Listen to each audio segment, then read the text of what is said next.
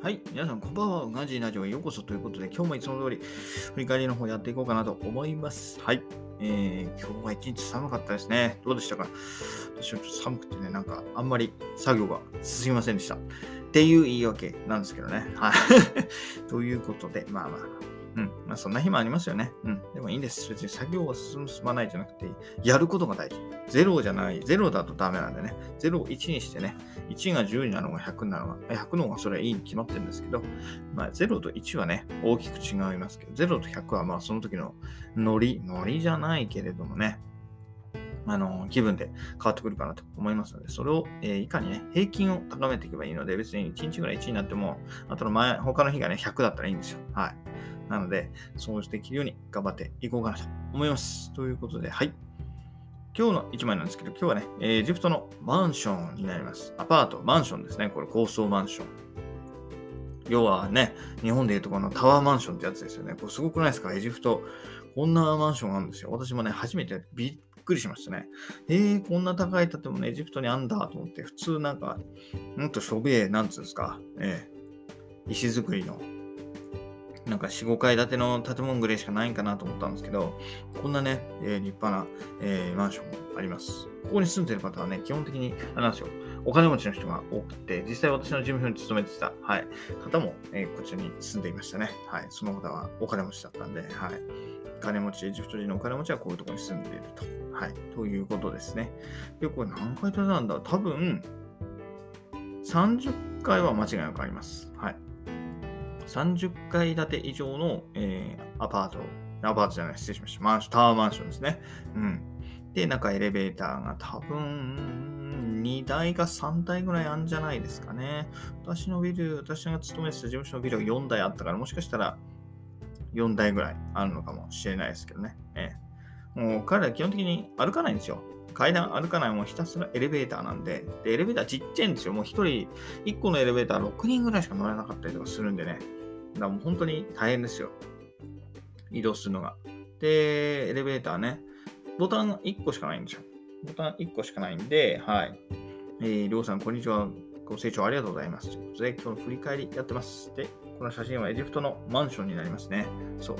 1個、ボタンはね、エレベーターのボタンって1個しかないんですよ。つまり、上に行くにも下に行くにもそれを押さなくちゃいけないから、あの、要は止まる回数が増えるんですよね。上から例えば下に行くときに、こう、ぐーってエレベーター降りるじゃないですか。で、誰かが押してて、もう万が一ね、上行きたい人がいるとあんまり普通のアパートなんで、マンションはないかもしれないですけど、仮にね、途中のフロアで上に行きたい人がいると。で、日本の場合だと、上に行きたい人は上ボタンを押すから、あの、ね、えー、上から下に降りてくるエレベーターのカゴは止まらないじゃないですか。でもね、えー、ジフトは止まっちゃうと。で、で、ドアが手動なんで、手動なんですよね。ドア手動でガッて開けて、これ上？下？みたいな聞かれて、これ下だよって言うとドア閉めて、じゃあまたグーンって始まるんですけど、そう、そんな感じでね、もう本当に不便。はい。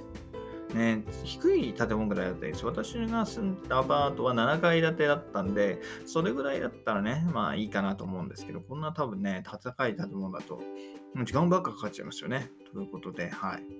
そういう不便なえー、生活を強いられるのかでも、まあね、それが当たり前なんで彼らは何とも思わないと。はい。ということで、私も現地にいるときはまあそこまでね、うん。まあそれが当たり前なんで、うん。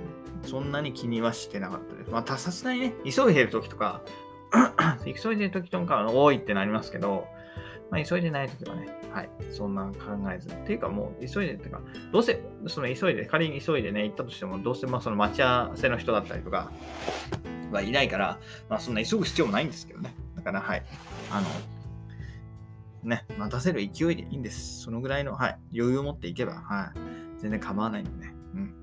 そのぐらいの気持ちで、えー物事に取り組んでいました。はい。適当だよっていう言い方かな。適当だよっていう言いたいんかもしれないですけど、まあそんな感じですよね。うん。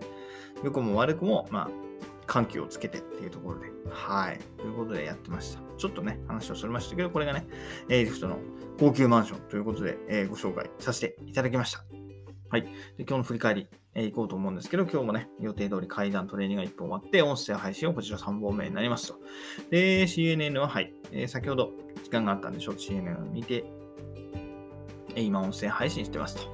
で、ブログも1本書き終えて、あれですね、Kindle 執筆。今日はもう10文字しかやってません、もうね。はい。なんかいいやと思って、バババって1行書いて終わりになっちゃいました。で、写経も5分しかやってないんで、もうもうちょっとね、これ終わって、もし時間があれば写経もうちょっとやりかろうかなと思うんですけど、さっきちょっと、えー、長男が動いてたんで、もしかしたらもう起きてるかもしれないんで、えー、それはもう収録終わって、部屋、リビング行ってみてどうなるかっていうところですね。はい。